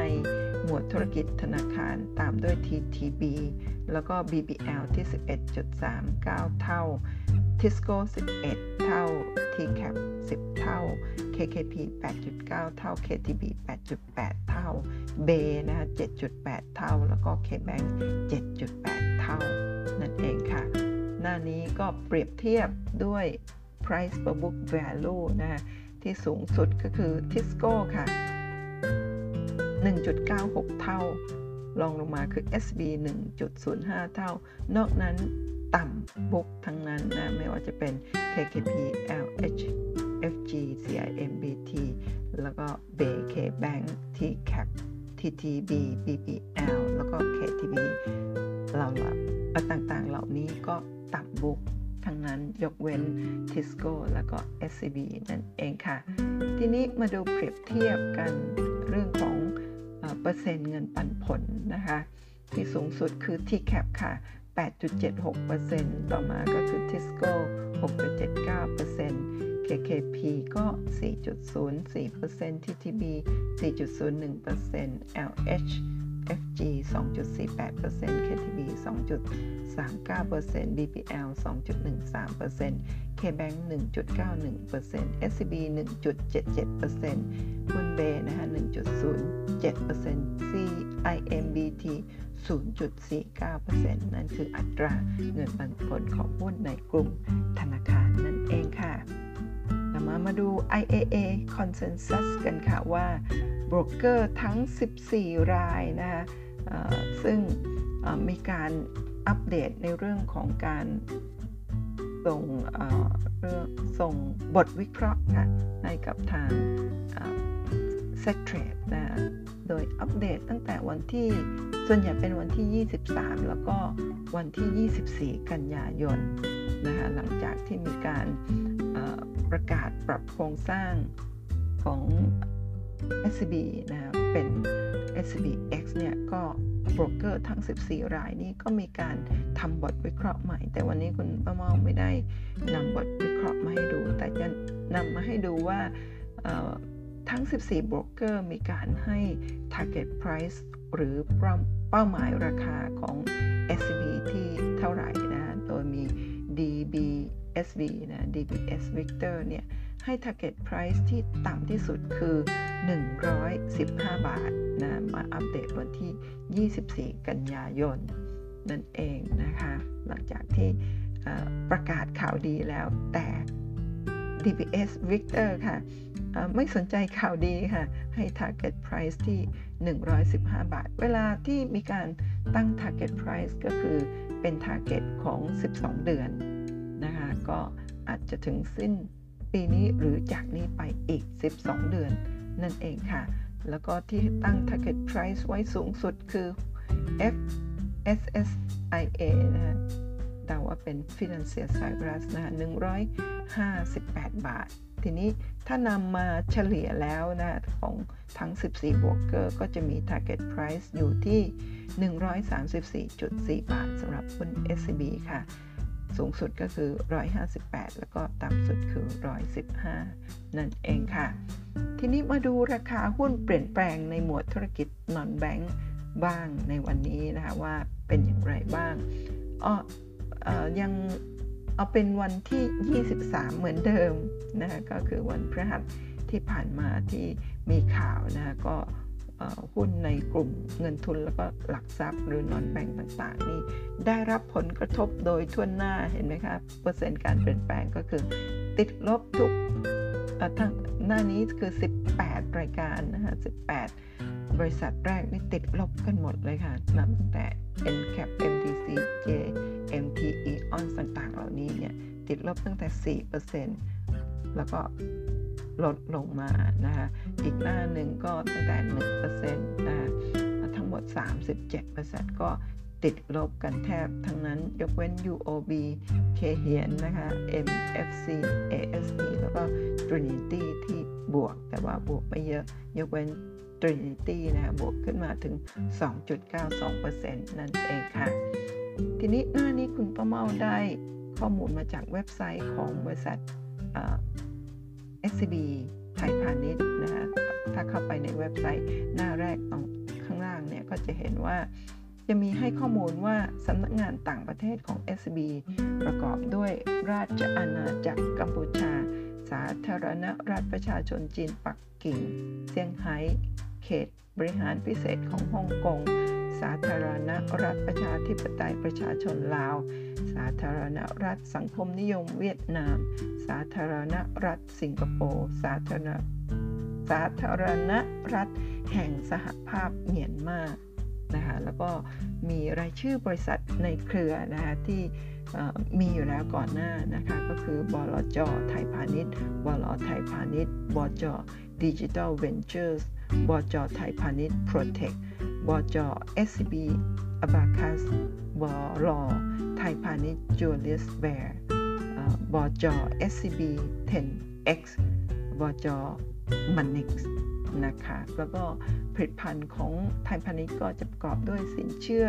แล้วก็บัตรเงินฝากประกันการลงทุน การชำระเงินดิจิทัลแบงกิ้งและบริการอื่น ๆ บริษัทในเครือที่มีอยู่แล้วตรงนี้นะคะก็เดี๋ยวในสไลด์ถัดๆไปคุณจะนำบริษัททั้งหมด 15 บริษัทนะคะซึ่งจะเกิดใหม่ แล้วก็หรือรวมทั้งที่มีอยู่แล้ว ซึ่งจะเกิดขึ้นพร้อมกับ SCBX นะว่า SCBX ซึ่งจะเปลี่ยนใหม่นะในเร็วๆนี้เนี่ยจะประกอบด้วย ธุรกิจบริษัทอะไรบ้างนะข้อมูลบริษัทที่อยู่ภายใต้บริษัท SCBX นั่นเองนะคะซึ่งข้อมูลต่อไปนี้คุณประเมาได้มาจาก NGR ออนไลน์หรือ Manager ออนไลน์นั่นเองค่ะ โดยบริษัทแรกนะคะก็คือบริษัท AIS CB จำกัดนะก็คือ AIS บวกกับ SCB นั่นเอง โดยมี นายกวีวุฒิเต็มผัวพัดเป็นประธานเจ้าหน้าที่บริหารนะคะเป็นบริษัทร่วมทุนระหว่าง AIS และธนาคารไทยพาณิชย์เพื่อร่วมกันให้บริการสินเชื่อดิจิทัล digital lending บนแพลตฟอร์มครอบคลุมฐานลูกค้าทั้งสององค์กรกว่า 50 ล้านคน ก่อนขยายสู่บริการทางการเงินอื่น ๆ ต่อไปในอนาคตนะบริษัท นี้นะก็เมื่อวันที่ 21 กันยายน ทางไทยพาณิชย์ก็มีส่งจดหมายแจ้งกับตลาดหลักทรัพย์ว่ามีการบรรลุข้อตกลงร่วมทุนระหว่างธนาคารไทยพาณิชย์ และก็บริษัท Advanced Info Service หรือ AIS เรียบร้อยแล้วนั่นเองคุณประเมาคงไม่ได้อ่านรายละเอียดให้ฟังกันนะคะ ทีนี้ บริษัทที่ 2 ค่ะ SCB CP Group Joint Venture นะคะเป็นบริษัทร่วมทุนกับเครือเจริญพกพันธ์เพื่อบริหารจัดการกองทุน ในกองทุน Venture Capital นะคะ SCB CP Group JV บริหารจัดการกองทุนโดย SCB 10X บริษัท Holding Company ในเครือธนาคารไทยพาณิชย์ ที่มีนางมุขยาพาณิชย์ดำรงตำแหน่ง Managing Director นะคะก็ ค่ะ ก็มีส่งจดหมายนะถึงตลาดหลักทรัพย์ว่ามีการร่วมมือระหว่างกลุ่มธนาคารไทยพาณิชย์แล้วก็กลุ่มเครือเจริญพกพันธ์ในการจัดตั้งกองทุน Venture Capital เรียบร้อยแล้วนะคะ ต่อไปบริษัทที่ 3 ค่ะ บริษัท SCB Tech X นะคะก็เป็นบริษัทร่วมทุนระหว่างไทยพาณิชย์และผู้ให้บริการโซลูชันทางดิจิทัลเทคโนโลยีระดับโลกนะคะบริษัทที่ 4 ค่ะ อันนี้ที่มีมีชื่อบริษัทสีส้มสีม่วงๆตรงนี้ก็คือนำมาจากหน้าแรกของเว็บไซต์ของไทยพาณิชย์นั่นเองคือมีอยู่แล้ว เปิดเรียบร้อยแล้วนะคะบริษัทที่ 4 คือบริษัท SB 10X จำกัด นั่นเองเป็นผู้นำด้านนวัตกรรมดิจิทัล disruptive digital innovation นะคะและการลงทุนในกองทุน venture capital ลงทุนในกองทุนระดับโลก VC นะคะ venture capital กว่า 400 ล้านเหรียญสหรัฐกับ 6 ยูนิคอนและกลุ่มที่ได้รับผลตอบแทนสูงหรือ top quartile returns นะคะ เป็นบล็อกเชนระดับโลกบล็อกเชนแล้วก็สินทรัพย์ดิจิทัลแอสเซทระบบการเงินแบบไร้ศูนย์กลาง หรือ DeFi Network นั่นเองค่ะ บริษัทที่ 5 นะคะ บริษัท Token X นั่นเองค่ะ เป็นผู้ให้บริการเกี่ยวกับธุรกิจโทเค็นดิจิทัลแบบครบวงจร ครอบคลุมบริการที่ปรึกษา แล้วก็วางแผนธุรกิจเกี่ยวกับ tokenization การทำให้สินทรัพย์ต่างๆ กลายไปอยู่ในรูปแบบโทเค็นนั่นเองค่ะ ต่อไปบริษัทที่ 6 ซึ่งก็มีอยู่แล้วนะคะบริษัท Digital Ventures จำกัดนะคะผู้นำด้านการพัฒนาโซลูชันแพลตฟอร์มโดยเทคโนโลยีที่ล้ำสมัย ภายในเวลาไม่ถึง 2 ปี มีลูกค้ากว่า 15,000 องค์กรเข้าร่วมใน supply chain แพลตฟอร์มเรียบร้อยแล้วค่ะ บริษัทที่ 7 ค่ะ บริษัท Manix จำกัดก็มีอยู่แล้วนั่นเองนะ เป็นบริษัท FinTech Startup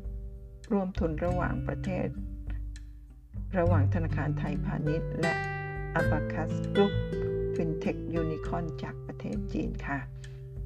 ลำดับที่ 8 นะคะบริษัท Alpha X จำกัดนะคะ บริษัทร่วมทุนระหว่างธนาคารไทยพาณิชย์ และก็บริษัท Millennium Group Corporation Asia หรือ MGC Group นะเป็นผู้ประกอบธุรกิจ ค้าปลีกยานยนต์ชั้นนำในประเทศไทยมุ่งเน้น ประกอบธุรกิจเช่าซื้อ leasing และก็ให้สินเชื่อ refinance สำหรับพาหนะระดับ Luxury นั่นเองค่ะ แล้วก็มีจดหมายถึงตลาดหลักทรัพย์ว่าได้ร่วมทุนจดทะเบียนจัดตั้งบริษัทเรียบร้อยแล้วนั่นเองค่ะ ต่อไปลำดับที่ 9 ค่ะ บริษัท Auto X จำกัดนะฮะเป็นบริษัทใหม่ที่จะบุก ตลาดสินเชื่อจำนำรถยนต์ Title Loan แบบติดล้อนั่นเองนะคะเตรียมเปิดตัวให้บริการในไตรมาส1ทับ 2565 ค่ะ บริษัทที่ 10 นะคะบริษัท Data X นะคะโดยมีนายมิสเตอร์ยีชักไอดานะคะเป็นประธานเจ้าหน้าที่บริหาร บริษัทที่ทำหน้าที่เป็น center ในการ Integrate Data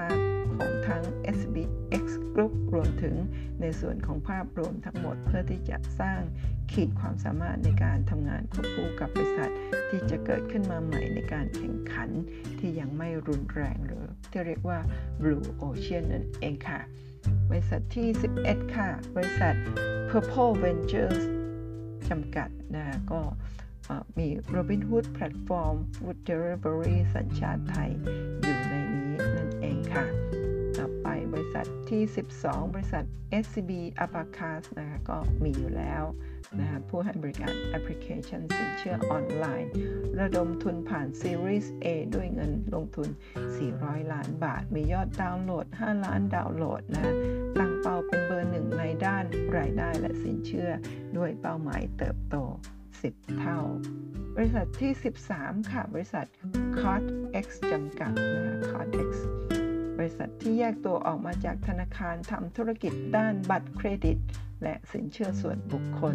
เพื่อทุกคนสามารถเข้าถึงผลิตภัณฑ์ด้านบัตรเครดิต และสินเชื่อได้ง่ายขึ้น ตั้งเป้าจะมีส่วนแบ่งการตลาด อันดับหนึ่งในสินเชื่อที่ไม่มีหลักประกัน ด้วยฐานลูกค้ากว่า 2.5 ล้านราย และสินเชื่อจำนวน 1.2 แสนล้านบาทตั้งเป้า IPO ในปี 2024นะอีก 2 ปีข้างหน้า จะมาเป็นคู่แข่งของบัตรเครดิต KTC นั่นเองค่ะลำดับที่ 14 บริษัทหลักทรัพย์ไทยพาณิชย์จำกัดก็มีอยู่แล้วนะ SCB Securities นะคะ เป็นผู้นำด้าน Digital Securities and Brokerage Services คนแรกที่เข้ามาในเทคโนโลยีที่เกี่ยวกับสินทรัพย์ดิจิทัล ตั้งเป้าเป็นผู้นำในเรื่องการลงทุนและการบริหารด้านสินทรัพย์ดิจิทัล ที่น่าเชื่อถือในภูมิภาคอาเซียนค่ะ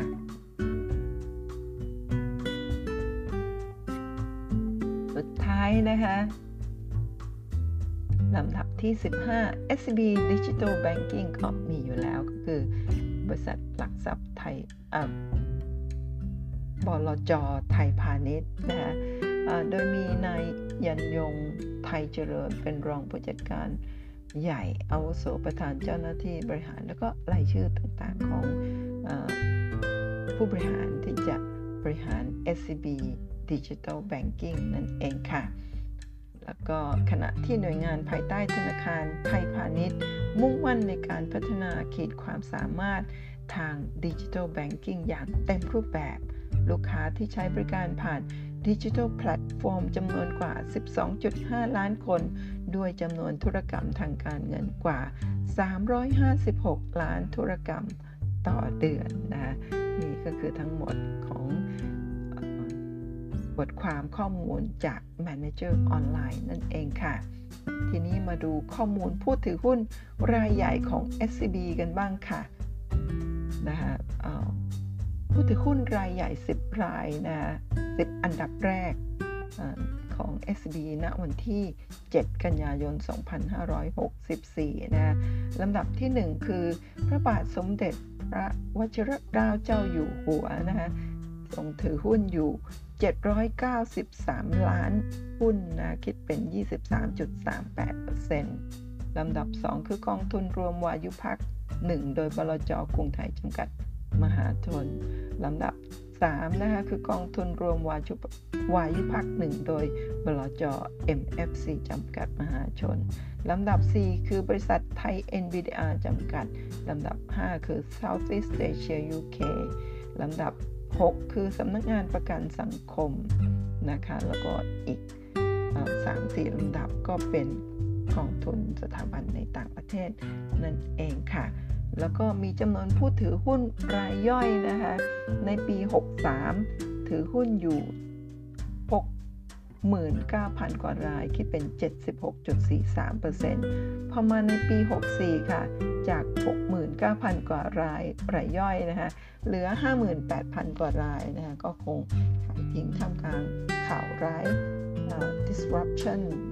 ของกลุ่มธนาคารไม่ไม่เฉพาะแต่เพียง ไทยพาณิชย์นะนักลงทุน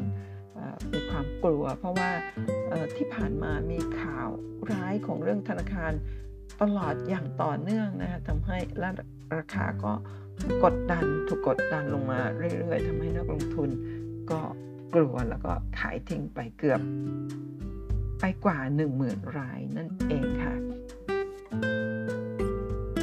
ทีนี้มาดูงบการเงินและผลตอบแทนการลงทุนในหุ้น SCB ค่ะเสียงเริ่มแหบแล้วนะน่าจะอัดคลิปคุยมานานแล้ว เกินกว่า เกือบสองชั่วโมงแล้วหรือยังไม่แน่ใจไม่ได้ไม่ได้ดูนาฬิกาตั้งแต่แรกเลยนะคะไม่เป็นไรค่ะ เดี๋ยวใกล้จบแล้วงบการเงินและผลตอบแทนการลงทุนในหุ้น SCB ค่ะ ถ้ามาดูงบการเงินตั้งแต่ปี 60 นะ มีรายได้อยู่ที่ 136,000 ล้าน พิ่มเป็น 138,000 ล้านในปี 61 เป็น 166,000 ล้านบาทเศษในปี 62 144,000 ล้านบาทเศษในปี 63 ลดลงจากวิกฤตโควิด -19 นั่นเองค่ะ แล้วมาดูครึ่งปีแรกของปี 64 ค่ะ อยู่ที่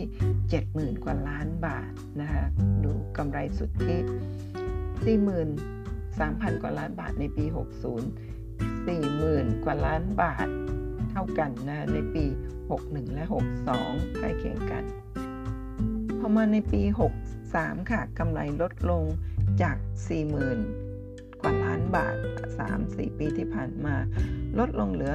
27,000 กว่าล้านบาทในปี 63 จาก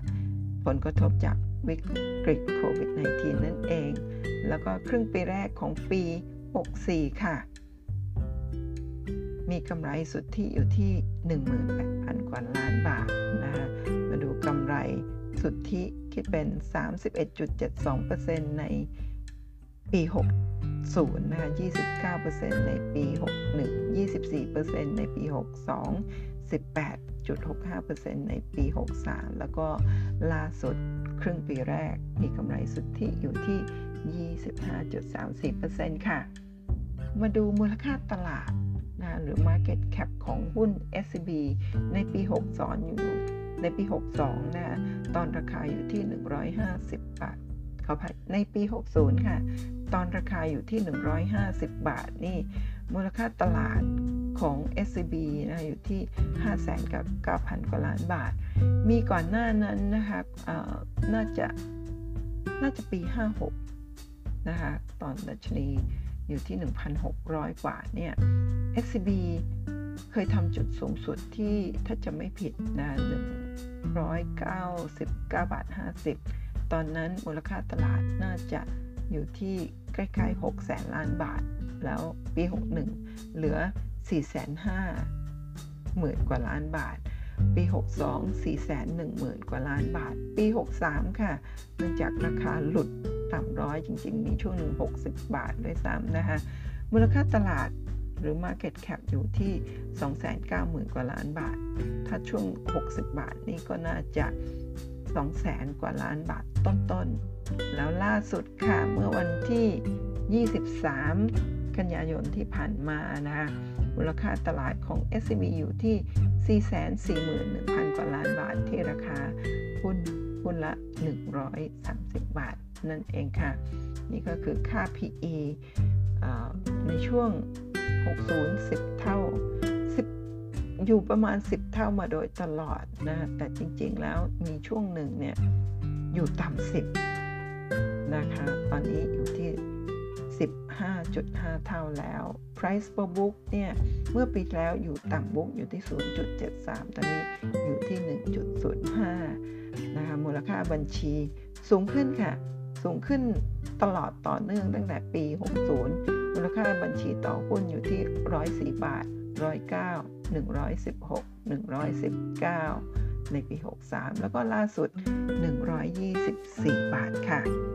อัตราอัตราส่วนเงินปันผลตอบแทนนะคะ เป็นเปอร์เซ็นต์ก็คือ 3.67 ในปี 60 4.12 ในปี 61 4.51 ในปี 62 7.14 ในปี 63 นะคะ แล้วก็ล่าสุดเนื่องจากราคาขึ้นมาเยอะมาก ก็ทำให้มาคำนวณเป็นเงินปันผลได้เพียง 1.77%นั่นเองค่ะ และนี่คือประวัติการจ่ายเงินปันผลในช่วงที่ผ่านมานะตั้งแต่ปี 62นะจ่าย4บาทต่อหุ้น ครั้งแรกครั้งที่ 2 1.50 บาทต่อหุ้น ปี 63 ก็ 0.75 บาทต่อหุ้น ในการจ่ายเงินปันผล รอบแรก 0.75 รอบต่อมา 4 บาท แล้วก็ในปี 64 ค่ะ จ่าย 2 ครั้ง ครั้งแรกในเดือนพฤษภาคม 2.30 บาท ครั้งที่ 2 ในเดือนกันยายน 1.43 บาทต่อหุ้นค่ะ นี้มาดูแนวโน้มราคาหุ้นผ่านกราฟเทคนิค รายปี รายเดือนแล้วก็รายวันกันค่ะ ก่อนอื่นมาดูผลตอบแทนราคา 5 ปีย้อนหลัง ตั้งแต่ปี 59 ถึง 64 เปรียบเทียบกับกลุ่ม แล้วก็เซตนะโดยสีน้ำเงินคือกราฟราคาของ กราฟผลตอบแทนราคาของหุ้น sb สีฟ้าคือในกลุ่มแบงค์ทั้งหมด สีส้มคือเซ็ตทั้งหมดนั่นเองค่ะ ในช่วงที่ผ่านมาตั้งแต่ปี 2016 หรือ 2559 เนี่ยผลตอบแทนราคาของหุ้น SCB เนี่ย underperform ตลาด แล้วก็กลุ่มมาโดยตลอดนะคะ4เกือบ 5 ปี จนกระทั่งเดือนนี้ค่ะเพิ่งเริ่มที่จะ outperform กลุ่มนะชนะกลุ่มแล้ว แต่ก็ยัง underperform set นั่นเองค่ะ เพราะว่าเป็นขาลงมายาวนานต่อเนื่อง เพิ่งเริ่มที่จะขึ้นมานะคะราคาขึ้นมาแต่จะขึ้นต่อไปได้อีกเยอะไกลแค่ไหนนี่ เราคงต้องรอนะรอดูงบของไตรมาส 3 ที่น่าจะ ทยอยออกมาสำหรับกลุ่มแบงค์น่าจะเป็นกลุ่มที่มีการประกาศงบเร็วสุด น่าจะประมาณหลังกลางเดือนตุลาคมไปแล้วนั่นเองค่ะ ทีนี้มาดูกราฟนั้นกราฟนี้คุณประเมาได้มาจากโปรแกรม e-finance มาดูกราฟรายปีกันเลยค่ะ ช่วงก่อนวิกฤตต้มยำกุ้งนะคะหุ้น SB ทำจุดสูงสุดที่ประมาณ 300 กับ 5 บาท หลังจากวิกฤตต้มยำกุ้งก็ลงมาถึง 9 บาทกว่านะแล้วก็กลับขึ้นไปใหม่ ไปทำจุดสูงที่ 199 บาทนะแต่ไม่สามารถทำจุดสูงกว่าในอดีตนะไม่เหมือนกับหุ้นเคแบงหุ้นเคแบงจะเป็นหนึ่งเดียวเท่านั้นที่ช่วงก่อนวิกฤตต้มยำกุ้งทำจุดสูง แต่ว่าเคแบงเนี่ยสามารถทำสูงกว่า ได้นะน่าจะช่วงประมาณปี 2013-2014 นะคะ แต่ว่านอกนั้นหุ้นทุกตัวในกลุ่มธนาคารเนี่ยไม่สามารถทำนิวไฮได้นะคะ ส่วนหุ้น SCB เมื่อปี 2013 หรือ 2556ทำจุดสูงสุดที่ประมาณตรงนี้ฮะน่าจะปี 55 ที่ 199 บาท 50 พอปีต่อมาก็ 199 แล้วหลังจากนั้นก็เป็นขาลงมาโดยตลอดนะคะแล้วก็ช่วงวิกฤตโควิด -19 นี่ลงมาทำจุดต่ำสุดจุดต่ำสุดที่ 60 บาทนะปีนี้ก็ขึ้นมาแล้ว 1เด้งนั่นเองค่ะ ถ้าดูได้รายปีนะหุ้น SB เนี่ยสามารถเบรกแนวต้านที่ 122 บาท 50 ขึ้นไปได้แล้วนะแนวต้านถัดไปจะอยู่ที่ 157 บาท 50 นะคะ ขออภัยค่ะ เสียงหายหมดแล้วนะ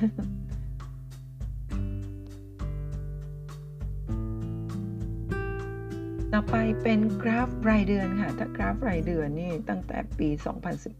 2015 หรือ 2558 ก็เป็นขาลงอย่างยาวนานนะคะ แต่ว่าเป็นขาลงที่เดือน กันยายนปีนี้สามารถเบรกขึ้นไปได้เรียบร้อยแล้วนะคะเป็นเบรกแนวต้านที่ 122 บาท 50 ขึ้นไปได้แล้วนะตอนนี้แนวต้านถัดไปคือ 135 บาทนะคะถ้าเบรกได้เนี่ยก็จะไปวิ่งที่กรอบบนตรงนี้นะระหว่าง 135 ถึงแนวต้านถัดไปคือ 162 บาท 75 นั่นเองค่ะ ทีนี้มาดู time frame day ของหุ้น SCB กันบ้างนะคะเห็นไหมคะว่า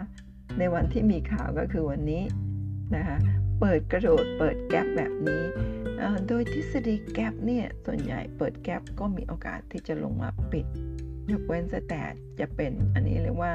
เป็นกระทิงขาขึ้นแรงๆนี่เรียกว่า runaway gap แล้วก็พอไปต่อก็จะ break away แล้วก็จะเจอ exhausted gap ต่อไป exhausted แปลว่าเหนื่อย เหนื่อยหมดแรงเมื่อไหร่จึงจะลงมาปิด แต่เนื่องจาก SCB เนี่ยมีข่าวดีแบบนี้ โอกาสที่จะกลับมาปิดแกลบเนี่ยอาจจะไม่มี แต่ถ้ามีถ้าลงมาปิดนะก็จะมาเจอกันที่แถวประมาณนี่ค่ะแนวรับที่ 113 บาท นะคะนี่อาจจะเป็นสาเหตุที่ DBS Victor นะคะตั้งเป้าไว้อยู่ที่ 115 บาท ก็คงอาจจะดูแกลบตรงนี้ด้วยหรือเปล่าคะว่ามีโอกาสลงมาปิดก็เลยตั้งเป้าไว้ที่ 115 แต่เป็นหนึ่งเดียวในบรกเกอร์ที่ให้ราคาเป้าหมายที่ต่ำที่สุดนะ จริง ๆ แล้วถ้าลงมาปิดแกลบได้จริง ๆ บริเวณนี้เนี่ยคุณประเมาเชื่อว่าถ้าลงมาจริงนะอาจจะต้องลงมาปิดแกลบเล็ก ๆ ตรงนี้อีกหนึ่งแกลบที่ 100 กับ8บาทด้วยนะคะก็รอดูต่อไปว่าจะลงมาปิดได้หรือว่าหลังจากนี้จะไม่ลงมาแล้วจะกลับขึ้นไปใหม่ ไปเรื่อยๆนะจนกว่าจะดีลิสถูกออกจากตลาดหุ้นไป นั่นเองนะตามทำลายที่เล่าให้ฟังไปแล้วเมื่ออะไรต้นๆนนั่นเองค่ะ ทีนี้มาดูกราฟนะคะดัชนีของกลุ่มแบงค์ทั้งหมด เปรียบเทียบกับหุ้นของกลุ่ม Finance หรือ Non Bank Sector นะคะ ทีนี้มาดู Banking Sector กราฟนะซึ่งเป็นกราฟรายเดือนเนี่ยในช่วงที่ผ่านมาเนี่ย ในปี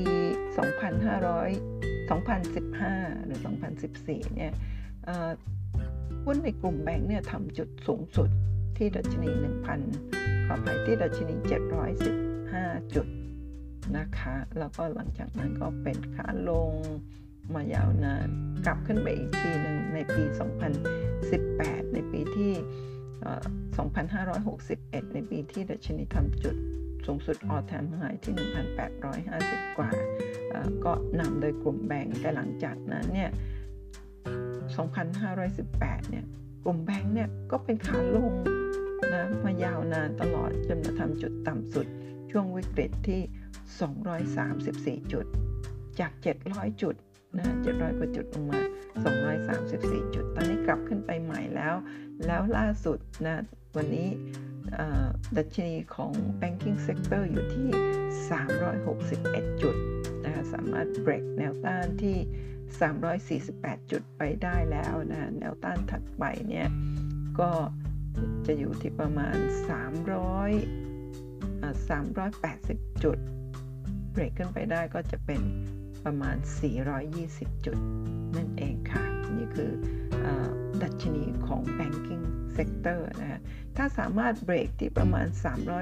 380 จุดได้เนี่ยก็จะเปลี่ยนเทรนจากขาลงเป็นขาขึ้นต่อไปได้สำหรับ banking sector นั่นเอง ลองมาติดตามกันดูนะคะว่าตั้งแต่ปี 2018 หรือ 2 2018 นี่ 2561 3 ปีเต็มที่แบงก์เป็นขาลง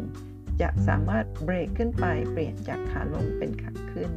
ได้หรือไม่ และนี่ก็คือ กราฟของกลุ่ม finance sector นั่นเองนะในขณะที่กลุ่มแบงก์เป็นขาลงมาโดยตลอด แต่ว่าหุ้นในกลุ่ม finance เป็นขาขึ้นมาโดยตลอดค่ะ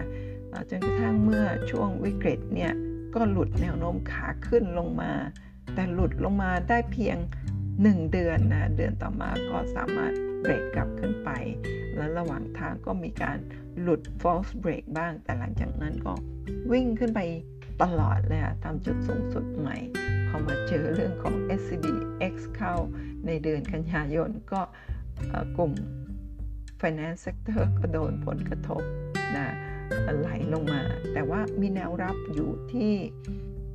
อยู่ที่เท่าไหร่นะคะเนี่ย5,000 กับ 22 จุด วันนี้อยู่ที่ 5,051 จุดออขอไปวันนี้อยู่ที่ 5,051 จุดนะคะมีแนวรับ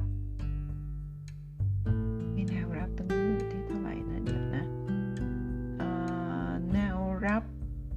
ตรงนี้น่าจะอยู่ใช่ 5,022 จุดนะคะถ้ารับอยู่เนี่ยก็คงมีโอกาสเด้งกลับขึ้นไปใหม่ แต่ถ้ารับไม่อยู่ที่ 5,022 จุดนะคะก็จะลงมามีแนวรับถัดไปอยู่ที่ 4,592 จุด นั่นเองค่ะ รับไม่อยู่ลงต่อค่ะ ลงต่อมาอยู่ที่แนวรับที่ 4,300 กับ 5 จุดรับไม่อยู่ลงต่อมาอีกอยู่ที่ 4,094 จุด นั่นเองค่ะ ถ้า 4,094 จุด รับไม่อยู่จากที่เคยขึ้นมาโดยตลอด ก็จะเปลี่ยนแนวโน้มเป็นขาลง จะเร็วร้ายถึงขนาดนั้นหรือไม่ คุณประเมาเชื่อว่าไม่ เพราะว่าจากนี้ต่อไปเนี่ยก็เวลาที่หุ้นกลุ่มแบงค์เนี่ย ขึ้นนะก็กลุ่มนี้โดนกระทบใช่ไหมแต่ว่าผลกระทบนี่คุณประเมาไม่เชื่อว่าจะยาวนานมากนักนะตอนนี้อาจจะเป็นการกระทบชั่วคราว เพราะว่าช่วงนี้มีการทำ window dressing กลุ่มแบงก์กลุ่มพลังงานอะไรต่างๆ ขึ้น กลุ่มนี้เนี่ยโดย sentiment เชื่อว่าถูกกระทบก็เลยมีแรงขาย หลังจากนั้นถ้างบออกมาเนี่ยไม่ได้โดนกระทบจริง ๆ และในอนาคตเนี่ยกว่าที่ SBX เนี่ยจะสามารถทำตามแผนได้เนี่ยต้องใช้เวลาอีกหลายปีเลยค่ะ อาจจะใช้เวลาถึง 2-3 ปี ถ้าทำตามแผนได้ ตามที่คาด 3-5 ปีด้วย แต่ถ้าไม่เป็นไปตามแผนเนี่ยก็ก็คือแผนล้มใช่ไหมฮะล้มเหลวไม่ประสบความสำเร็จหุ้นกลุ่มนี้ ก็ยังคงเดินหน้าต่อไปได้ แต่อย่าลืมว่ากลุ่ม finance หรือ non bank เนี่ยเขาเขาเทำอยู่ก่อนหน้านี้แล้วเพราะฉะนั้น SCB X ซึ่งถ้าจะแข่งเนี่ย ก็จะต้องใช้ศักยศักยภาพอย่างมากนะใช้บุคลากรอะไรต่างๆ อีกเยอะมาก ซึ่งมันไม่ได้ที่จะโค่น เจ้าเขาได้ง่าย ๆ นั่นเองนะคะ ก็ลองติดติดตามแล้วก็ศึกษาเพิ่มเติมเยอะๆสำหรับท่านที่มีหุ้นในกลุ่มนอนแบงก์แล้วก็เกรงหรือกลัวว่าจะถูก disrupt โดยหุ้น SBX นะคะซึ่งจะมีบริษัทในเครือต่างๆ จะมาแข่งขันโดยตรงกับกลุ่มนี้นะคะแต่ว่าลองดูว่าเขาจะ ทำได้จริง ๆ หรือไม่ และทำให้กลุ่มนี้เนี่ยจะต้องอสูญเสียสูญเสียความเป็นหนึ่งได้หรือไม่นะคะ ก็ต้องติดตามกันต่อไปค่ะ ทีนี้คุณป้าเมาทำกราฟย่อของหุ้นในกลุ่มแบงก์เป็นกราฟรายปีให้ดูอย่าง SCB เนี่ยช่วงที่ผ่านมาตลอดตั้งแต่เข้าตลาดหุ้นเนี่ยมี การเคลื่อนไหวของกราฟอย่างไรนี่กราฟรายปีทั้งหมดนะคะนี่ SCB BBL KBank Bay แล้วก็ TTP KTP นำมาให้ดูเพียง 6 แบงก์ก็ลองอสังเกตดูนะ อย่าง SCB เนี่ยมีการเคลื่อนไหวค่อนข้างที่จะคล้ายๆกับ BBL แล้วก็คล้ายๆกับ KBank ด้วยก็เป็นหุ้นขนาดใหญ่ 3 3 ตัวนี้นะครับจะเห็นว่ากราฟใกล้เคียงกันมาก ส่วนเบเนี่ยไม่ได้คือเคยขึ้นแรงๆทีหนึ่งไปอยู่ที่ 100 กับ 4 บาทในปี 2015 หรือ 2558 แล้วหลังจากนั้นก็ไหลลงมาก็ไซด์เวย์อัพอยู่ตรงนี้ไม่ได้ไปไหนไกลมากนะคะก็แต่จากนี้ต่อไปจะไปได้แรงแค่ไหนนะคะก็ต้องลองดูแต่ ในในขณะที่หุ้นขนาดใหญ่เนี่ยลงมาแรงต่อเนื่องแบบนี้ลงแรงๆเลยนะคะแต่ว่าหุ้น SCB เนี่ยลงมาแล้วก็มีแรงซื้อกลับขึ้นมาไม่ได้ลงแรงเหมือนกับหุ้นในกลุ่มอื่นส่วนหุ้น TTB นะก็อยู่ไซด์เวย์อย่างนี้มานานมากแล้วนะแต่ว่าเมื่อ 2 ปีก่อนมีการเข้าไปซื้อหุ้น T-Bank ทำให้ผนึกกำลังให้ เติบโตเข้มแข็ง แล้วก็จะสามารถที่จะต่อกรได้กับแบงก์อื่น ๆ ได้หรือไม่ก็ต้องรอดูนะแต่ว่าช่วงที่ผ่านมาวิกฤตเนี่ยหุ้นตัวนี้ลงไปทำจุดต่ำนะจะประมาณ 60 สตางค์ถ้าคุณประมอจำไม่ผิดนะ50-60 สตางค์ตอนนี้ก็ขึ้นมาแล้วเป็นเด้ง ส่วน KTB ก็เหมือนกันนะ ไม่ได้ขึ้นไปแรงมากก็อยู่ ไซเวย์อยู่แถวๆนี้ไซเวย์ดาวด้วยนะคะตอนนี้ได้เวลาแล้วหรือยังที่หุ้น KTB จะกลับขึ้นมาพังงานได้นะคะคือหุ้นต่างๆเนี่ยเวลาที่ลงมาแรงๆขึ้นไปแรงๆแบบนี้เนี่ยเวลาเราจะเข้าไปซื้อตามก็ก็มีโอกาสเสี่ยง แต่ว่าสำหรับหุ้นที่ถ้าดูจากกราฟอย่างเดียวโดยที่ไม่ได้ดู ข้อมูลพื้นฐานอื่นๆ จากกราฟเนี่ยก็อยู่ในโซนต่ำเวลาเราซื้อหุ้นถ้าซื้อในโซนต่ำๆเนี่ยมีโอกาสดีมากกว่า แต่หุ้นที่อย่างหุ้นขนาดใหญ่เนี่ยนะคะถึงแม้ว่าจะลงมาแรงแต่ตอนนี้ก็ขึ้นขึ้นมาเยอะมากแล้ว แต่ว่าถ้าดูว่าอยู่ในโซนต่ำหรือไม่เนี่ยโซนต่ำคือบริเวณแถวนี้ใช่ไหมลงมาครั้งหนึ่งแล้วคงไม่ลงอีกแล้ว ไม่ลงกลับมาที่ จุดต่ำในช่วงที่เกิดวิกฤตอีกแล้ว ทีนี้ถ้าไม่ลงมาอีกแล้วจะกลับไปที่ไฮเก่าก่อนเกิดวิกฤตได้หรือไม่นะคะก็ต้องก็ต้องศึกษาต่อเยอะๆ ดูพื้นฐานนะคะเอามาให้ดูเปรียบเทียบท่านลองไปศึกษาเพิ่มเติมด้วยนะคะ การลงทุนมีความเสี่ยงผู้ลงทุนควรศึกษาข้อมูลก่อนการตัด ตัดสินใจลงทุนนั่นเองนะคะท่านสามารถติดตามคลิปดีๆแบบนี้นะจากช่องพอดแคสต์แล้วก็ YouTube ของคุณประเมาเล่าเรื่องหุ้น ซึ่งจะนำมาเล่าให้ทุกท่านฟังสม่ำเสมอ แต่ว่าระยะหลังนี้ก็อาจจะไม่ถี่เท่าช่วง